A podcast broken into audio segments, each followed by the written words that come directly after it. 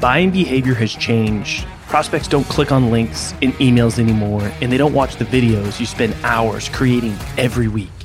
Instead, send personalized gifts and memes using Vidyou.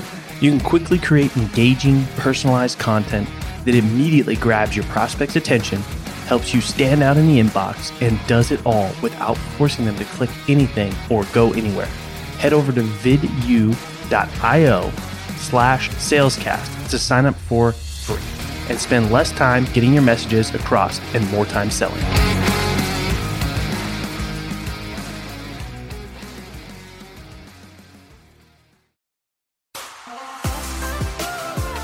In the world of sales, you either sink, swim, or break through to the next level. My name's Colin Mitchell, and this is Sales Transformation, a new kind of sales show designed to bring you through the epic, life changing moments of elite sellers so you can experience your own sales transformation.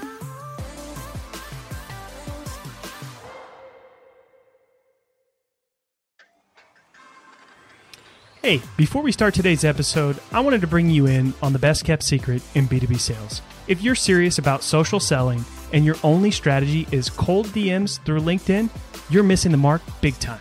Learn how a fully managed revenue generating podcast can change your life and your pipeline at salescast.co.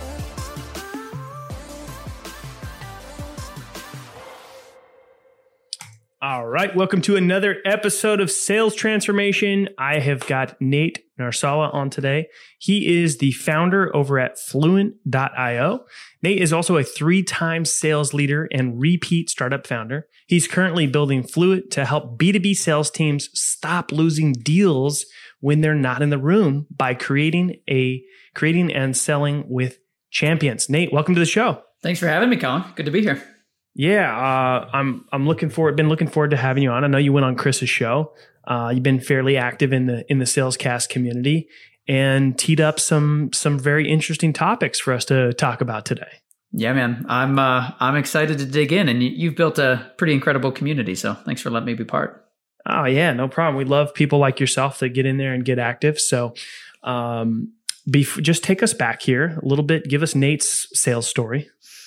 Yeah, so my my sales story, I I'm a builder and what I learned about myself lately is that like I love learning new things. Like that's what I crave is trying to figure out something new for the first time. And yeah. so I kind of got into sales by creating, building things and I realized pretty quickly in my first startup experience like if I want to continue building products, you have to sell them and generate revenue because that's what keeps a company going.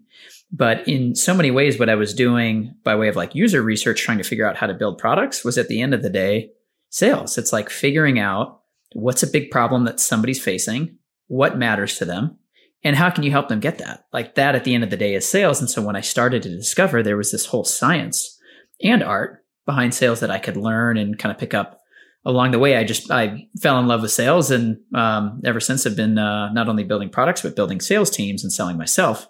Um, so that's uh, that's kind of the quick backstory and kind of along that route. Started noticing some problems myself, which is where Fluint, uh, the inspiration for Fluint, came from this time around.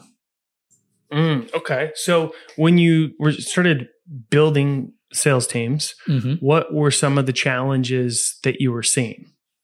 So one of the big challenges was that we would spend so much time coaching, training, ramping reps all about how to message our product. And they got really good at it. But what we started to notice is like, man, it's not during a sales meeting where the buying decisions are happening. It's during the internal meetings where the buyer or one person on the buying team, the champion, is going back and they're actually pitching our product in their own words. And we have no idea what they're saying. They're getting all kinds of objections, questions. You know, our AEs may be pro objection handlers, but the question is like when they're not around, and there are questions or skepticism that's coming up in the buying team. Like, how do we help control that message? So we would lose deals when we wouldn't have a say in it. And like, you know, that's, that's tough. So that was one of the, um, I guess, consistent and recurring, uh, issues that just killed deals. And I mean, this is a problem that's been going on for a long time, right? Mm-hmm. And, and, uh, usually, I mean, how many people are typically involved in the buying process these days? So that it's a good question because it's a it's a good reframe to what I'll, I'll call like the complex sale. A lot yeah. of people, you know, over time they're trying to do larger deals, move up market, and so on. And the right thing to kind of ask is like how many people are involved defining a complex sale, not just like the size of the contract. So for me, the biggest thing is anytime you're getting into three or more people, typically the people that are able to weigh in, sign off on a contract aren't going to be in every meeting, which means there are other meetings happening when the sales rep isn't in the room. So, three or more, typically that's where you get into this like complex sale territory. And yeah. again, I'm just kind of, um, I like the question and I'm jamming on this for a minute because a lot of people begin to think of like, oh, I need to be doing a six figure deal or something for it to be like a quote complex sale. Yeah, not necessarily. But man, you just, whenever the you com- start the getting. The sale is more complex than you think. That's yeah. in a lot of cases. That's right. Because I mean, there's so many different opinions flying around. People yep. with different sets of priorities, you know, they're measured on different things that all come into affect the outcome of the deal. And right. a lot of stuff, you know, is that that's all hidden from the sales rep's view many times. And, and in a lot of cases, you know, in order to implement your solution, that means taking budget from something else right? That was already allocated towards something else. So it's killing somebody else's idea mm-hmm. to roll out your idea. So imagine what those meetings look like. Oh yeah. I mean, it, especially let's say, you know, I, so let's, let's say we're in the CRO's org and I am kind of VP of customer success who's thinking about um, net revenue retention. Like how do I upsell and expand account value? And then the head of sales comes in and says, Hey, you know, we, it's all about landing new logos. That's going to drive the largest revenue growth and I'm competing for a small slice of the CRO's attention in budget. And yep. so a competitor, let's say I, you know, sell some type of like sales engagement um, system, and I'm trying to sell into the head of sales organization. The competitor may be something totally unrelated. On the success side of the house, it's an alternative priority yeah. or an alternative project. So I, I love where you're going with this because it's a good I think wider framing of what competition in the sales process usually is. It's not like another vendor in your space many times. It's alternatives that come into play in an entire exactly. organization. Yeah. I mean, I think you're people get caught up thinking, oh, I'm just competing against the other people in my space. And yes, that could be true, but you're also competing against one, them doing nothing, mm-hmm. like apps like just status quo, right? Um, or you're competing against something else that is a priority that the budget will go towards. Um, so that's why to really be a strategic seller, you've got to think about, well, I need to know all of the priorities that relate to my product and don't, mm-hmm. because you're going to start to understand where you are in line with priority uh, based on, you know, if they're trying to solve a much bigger problem, you're never going to win. Oh yeah. Yeah, I mean one one practice that I've gone deep into over my career that's been super helpful with this is creating problem statements. And usually, what I found going back to kind of this topic of how do you create and then enable a champion to sell with you, they're competing against all this other stuff internally. And usually, the most effective way to cut through all of that is like a really clear and good, sharp problem statement, which is like, hey, here, here is what is actively costing us over what amount of time and the consequence or the so what behind it. Mm-hmm. And most, you'd be surprised, but like most even buyers in a deal haven't really thought very deeply about the right way to frame a problem when talking with their team internally. And so they're they're not really using language that is grabbing and holding people's attention to get them involved in the deal. And so I, I am happy to go deeper if this is interesting, kind of like a formula for crafting problem statements. Yeah. But typically I find break, like let's let's break it down. Okay, cool. So he, there are two kind of parts in it that I think about. The first is costs, and then the second is consequences.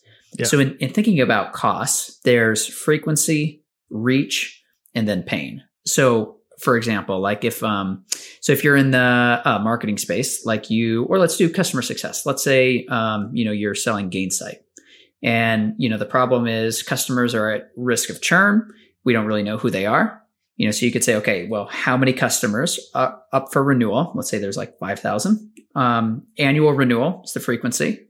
And right now, kind of the severity of the problem is we're doing like 80% retention. We need to be doing 90%. So you can say, okay, you know, the difference there, that's roughly 500 customers. And let's say they're, you know, at a 10K contract value. So you're up at up against a potential cost of five million dollars. So five million dollars is at risk. That's your cost. Now the consequence is like, okay, so what? You know, what does this mean if it's not addressed by this time? Yeah. Well, it might mean like, hey, we're going out to raise some growth capital, Series B. And the number one metric that investors are going to press into is lifetime value. Churn is a big contributor to that. So if we don't curb churn or increase our retention rate by, let's call it like Q3, then we're just going to get hammered in an already tight market. You know, you go on LinkedIn right now, you're seeing a lot of chatter and conversation about how capital markets are constricting. And so like the big consequence that's going to like grab attention first is like, hey, we may not be able to raise capital on the back of some metrics that are looking a little, you know, not great. And, and the so runway's that, looking kind of short right now. exactly. Exactly. Yeah. Like that is that consequence is way more significant than saying like, oh, our CSMs are spending too much time trying to match up data in different systems to identify account activity. Yeah. Exactly. Yeah. So so how do you so so what is the what is the formula for what what is a seller supposed to do mm-hmm. to understand at a deeper level problems that they're trying to solve or formulating these problem statements mm-hmm. around things that have nothing to do with their product. Yeah. So you can li- you can use some type of phrase in lead from insight from other customers. So for example, you know, often when I'm meeting with customer success teams, I find that and then you could insert something like um, the uh, chief customer officer CRO is very interested for reasons like net revenue retention. It's typically like an organization wide goal. I'm curious to what extent your team is talking about this now, or are there other things that you're hearing coming up? You know, maybe in your recurring team meeting that is a big priority for you right now. And so you can share some insight, maybe share some examples, see what they're kind of reflecting on.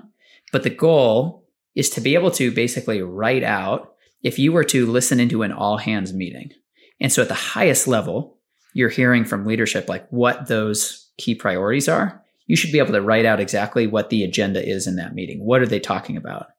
And that's how you know that you've gone deep enough in discovery or wide enough in discovery to try to figure out, okay, how do I connect my product to a problem or a priority that is big enough to actually be worth doing something about?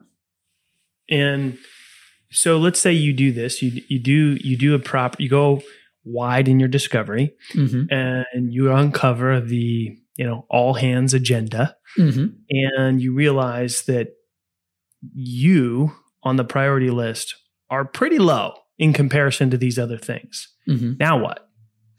I mean one it could just be not the right timing or not the right fit for you. Yeah. And if you can recognize that early that's actually a great outcome. You know it's helpful for you it's helpful for the buyer it's helpful for the account but you should be able to at the same time articulate, hey, when this moves up the priority list, let me know. And I'd love to catch right. up and reconnect. So that's that's one possible outcome. The second is that you're not talking to the right person. They just don't know. And if you are you have kind of like that spidey sense tingling. Let's say you're talking to an associate or a manager. And you're like, but I but I was just reading in the recent 10K or earnings call or whatever it is I was hearing that, you know, there's some other issues, priorities that are going on. It may be time to try to figure out who else you can engage in the conversation to figure out, okay, maybe I just need kind of a wider, different perspective um, in the organization. Or point number three, um, you can help create and raise the level of that priority. So this is the last outcome you know, if you are finding and you have a particular point of view or an insight from working with other customers to say, look, if you're not addressing this now, it's going to become a very big issue. Here, here's an example. Um, earlier this week, I was meeting with, um, so yesterday I was meeting with the sales team at Parametrix Insurance. And they're this brand new type of insurance that helps teams in the event of some type of infrastructure outage. AWS goes down, and you have all of these different issues, customer complaints, and things like that. And nobody really thinks that that's a priority. They're like, oh, this isn't going to happen to us. But in their case, like it ha- in um, happened to Robinhood, they relied on some infrastructure that went down. Tons of trades were missed, millions of dollars of claims, and it's like, oh crap, that's a priority. And so, what the Parametrix sales team is very good at doing is taking something that is not a priority and helping through their messaging and crafting good problem statements raise that up internally when it didn't exist before. So those are kind of three potential yeah. scenarios. Well, the, the, the thing I love there in that example specifically with you know Robinhood, right? Like pretty much I would say most everybody knows who Robinhood is, right? Mm-hmm. And so if you can use stories yes. like that, right? Not some marketing speak case study like, hey, we took this company and made them 10 times more efficient and, you know, drove this much, you know, 300% ROI and, and like not that, but like mm-hmm. really crafting a story that connects with the buyer or your champion uh, making them the hero, not mm-hmm. you, the company. This is where a lot of people make a lot of mistakes, where it's mm-hmm. like, oh, we're so great. We have all these logos. We've done all these things for people, pounding on their chests. Mm-hmm. Um, and, but if you can do it in a way where you can make your solution become more of a priority by mm-hmm. leveraging a story, making your customer the hero in that story, then your solution starts to become like more of a priority in some of those situations. And sometimes it still might not be, but at least mm-hmm. you know. And I'd rather know early than later because a lot of times your prospects don't want to hurt your feelings and they don't mm-hmm. want to tell you, hey, sorry, Nate, you know, these other things are way more important than what you're presenting to us right now. Oh, yeah. I mean, that's a, a great point at the end there on like creating space for just real talk. The more you are finding your buyers being totally candid with you, the mo- it's only going to be helpful for the deal. But on your point on like creating heroes, the most fun stories through my career have been seeing the champions that I'm working with in a deal get promoted after the deal is done. And usually it's because they went through the hard work of figuring out how to craft internal narratives around certain problems that weren't being addressed. And people are like, oh my gosh, nice. Like we do need to do something about it. You led the charge. You did it very effectively. You know, that needs to be elevated um, and recognized in the organization. And so, man, if, if, if you as a seller are finding a track record of like internal promotions of the buyers that you're working with, like you're, you're doing something right. You're setting them up for stories of being the hero, like you say. Yeah, absolutely. Um, all right, so let's let's kind of hone in onto this topic that I know you enjoy talking about, right? Mm-hmm. How do you not get stuck in this just following up, checking in, you know, hamster wheel that so many sellers have experienced time and time again, even knowing that it's a bad place to be, scratching your head, wondering, how the heck did I get here again? yeah. Well, so it's a very nice tie-in because oftentimes one of the first reasons is that like you didn't tap into or find a problem that's worthwhile. It's worth solving because it's big enough of a priority not only for the first person that you were talking with, but for them to get others involved. So oftentimes like if there's no update, a buyer can't move anything forward internally because they're not talking about something in a meaningful way. It's going to be very hard for them to come back to you with any type of forward progress. So one, like deep, curious discovery to set up a problem of high priority. Like if you don't have that, um, you're just starting off in the hole, setting yourself up for some checking in emails that just don't get answered. But from there, I often find that a lot of sales reps are under the impression of one, well, they must have forgot. Therefore, let me just quote bump this up. They they need one more reminder. Uh, so let so let me just do that. Or two, I don't need to actually invest a lot of time and creativity into my follow up. It's just the consistency or the volume of follow up that's going to get a reply, both of which are just totally off base. So I'll, I'll kind of go into some thoughts on like how to replace that. But that's typically where it stems from. Like that's the root of this whole I'm getting ghosted, just checking in issue. Yeah. Yeah. And so so what's I mean what's the alternative, right? I mean you've got to you you have to follow up Mm-hmm. But how do you follow up in a meaningful way that grabs the attention mm-hmm. and triggers a response? So there, so there's a couple different um, groups. So first, let's go with just like a framework for writing a really good follow up email. Like, what yeah. do you need to be thinking through? Like, kind of a men- call it a mental checklist as you're writing sure. an email. So, first thing that I would ask myself is, am I introducing new information? Like, am I just kind of rehashing what I've already said, or introducing a, a, new? That's a big one. that's a it big is. one. So many. Yeah. That's the one where most most people fail. Right. There's mm-hmm. just like there's no reason to be following up. Right. Well, and, and it's a big one too, because you want to like introduce this expectation or impression of like every time I talk to Colin or every time I hear from him, I learned something. I learned something new. And so there's like this call it delight, this anticipation of I can't wait to open Colin's email because I find something new that's waiting for me. So that's the first one. The second one that I would um, think about is like, what is immediately on the to do list or the priority list for this prospect?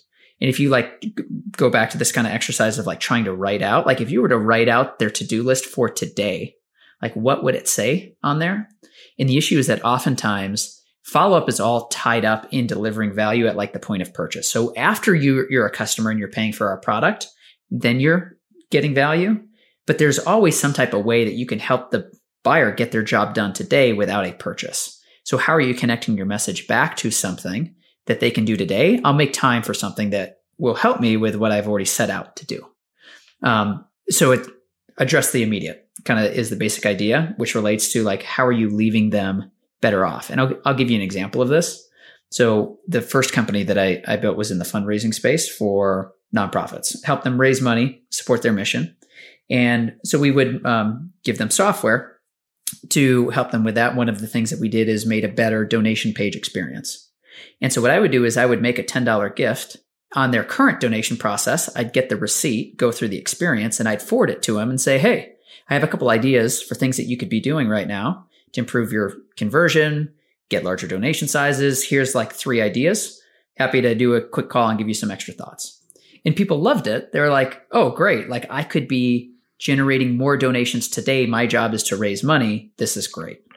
Yeah. Yeah. Yeah. Very creative. And I mean, pulling on the, the emotional strings there with just making the donation, not, not, not even that it has to be a lot, but also just taking uh, the initiative to you know sort of look at you know what it is what the job that needs to be done is getting mm-hmm. donations right? And what does the process look for look like for people making the donations and then tying that in to solving what you know is the most important thing to them. It's mm-hmm. brilliant. Yeah right on. Um, and it's fun. Like it's actually fun to sell this way you know?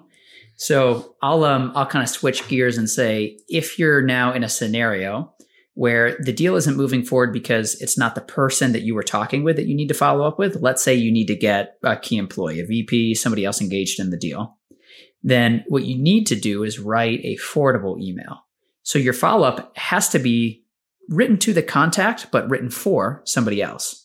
So if you were, let's go back to this like um, Gainsight chief customer officer type example. Yep. I may be writing to a CSM or a customer success manager but I'm framing my message around, hey, I know you guys are preparing for a fundraise. Um, churn is up, retention is down. We came up with some thoughts on what we can do. I imagine, let's say, Colin, you're the chief customer officer. I imagine Colin will have some thoughts. He wants to weigh in. Think he'd be up to weigh in on our draft. You share this in a way that the CSM just has to hit forward, say, hey, Colin, take a look. And Colin knowing that he's on the hook for these metrics will be like, well, if you're coming up with a plan for this, of course, you know, I want to make my opinion heard and weigh in. And so this is the idea of the forwardable email. You are writing with language that the end person is going to respond to and relate to, not just the person in the to field of your email.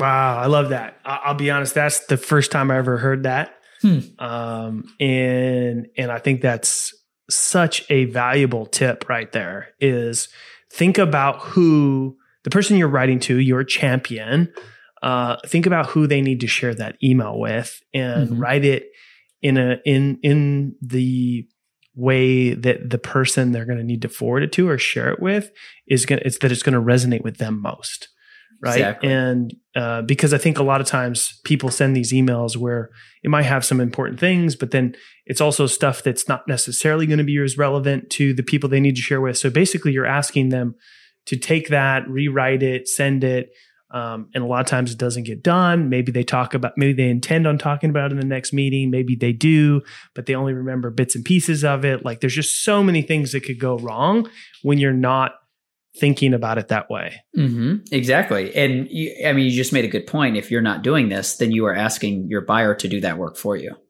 And so it's about removing as much friction. And where kind of this came from is So on the kind of founder side of the house, when you're going out to raise money, raise venture, you're trying to get introductions, warm introductions to different investors. So there's a practice yeah. of ghost writing the email that you want one investor to send to the other and say, Hey, you know, there's this guy, Nate, he came up with this crazy idea. You should meet with him. If, if I want that introduction to actually be made and sent out, I have to do the writing. It's on me, not the investor. Yeah. Yeah. I love it. I love it. All right. So, um, now we've covered a lot. There's a mm-hmm. ton here that people can can learn from. Um, any final thoughts before we sort of wrap things up here? Yeah, what I would say is everybody likes the shortcuts, like the quick hacks and things, right? Uh, and the fast I've, pass, right? Ex- exactly, the fast pass. I just want to get on the ride and skip the line. And yeah. what I found is the amount of time and creativity that you invest into a follow up is directly proportional to the response rate. The more creativity, the higher the response rate. And so, like, I'll give you just like one more example of this. One activity that I started doing for certain deals that um, took a lot of time, very high payoff, was I would write a press release dated in the future in their own brand, calling out some type of major headline that we could enable and that they really cared about. So back to this, well, let's keep going on the customer officer theme. It may be, you know, um, hundred million dollars Series B breaks record on the back of, you know, retention yeah. rate. And then I just kind of write out and, you know, have some fun with it. It'll take me an hour, but I'll draft it. I'll, I'll grab it. Um, I'll go to their media and press page on their website, grab an example, skin that brand, create it and send it to them and be like, yo, can you imagine a day like this? Let's talk about that and it gets them fired up. Yeah. Like they, you know, they, they don't see that every day, but it's something that they're marching toward. And again, I'm not promising that this is easy. I'm just promising that it's worth it. Yeah, yeah, and and I think that um, it might take some practice, right? So mm-hmm. when you, if you're not accustomed to working more on quality versus mm-hmm. quantity, you know, with your prospecting or outbound efforts, uh, you're not going to be great at it at first, and that's okay. But that's good. You need to lean into that. You need to, you know, do more of that type of work in order to improve the skill. And don't get frustrated, right? If you spend a bunch of time and it doesn't even get a response, because that's going to happen, right? Yeah. But more more often than not, it will be worth it. Uh, but don't give up before you start to see some of those results. I, that I love the word that you used in there, skill, because it's not it's not just a I don't know, call it a, a, practice or a tactic. It's a skill that you develop, and so you'll sharpen it over time. You'll find certain things that work. It becomes faster and faster, more effective over time. So I like it. It's it's skill building. And the more you do it, you'll start to have this sort of level of awareness where you'll be like, you'll look for those opportunities to, you know, craft those types of messages or outreach or ways to catch people's attention. So as you're, you know, sort of have this level of awareness of wanting to do more work like this, you'll start to look for those opportunities and find them. Mm-hmm. That's right on. And you'll figure out how to match different types of follow up activities to different buyers. Because, you know, every, everybody's a little different. Um, so if your follow up all looks the same to very different people, great opportunity to step back and say, okay, how can I match something for this account a little bit more personally? Yeah, absolutely. Nate, thanks so much for coming on. Really appreciate it. Uh, where can f- people connect with you, find out more about what you're working on?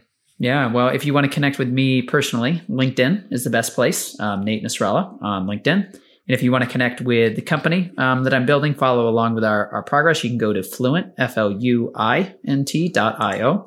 Um, so Fluint.io is the company, Nate Nasrallah on LinkedIn. All right. We'll drop the links there in the show notes for everybody. If you enjoyed today's episode, please write us a review, share the show with your friends. It really does help us out. And then I'm also listening for your feedback. You can go to salestransformation.fm, drop me a voice DM, and we will get back to you. Hey, you stuck around. That tells me you're serious about your own sales transformation. If you're tired of doing things the old way and want to get started in your journey with other people on the same path, head over to salescast.community and crush your numbers on your leaderboard. Yeah, it's free. Salescast.community. Send me a DM with your best pitch and mention this ad, and I might even give you free access to our best templates.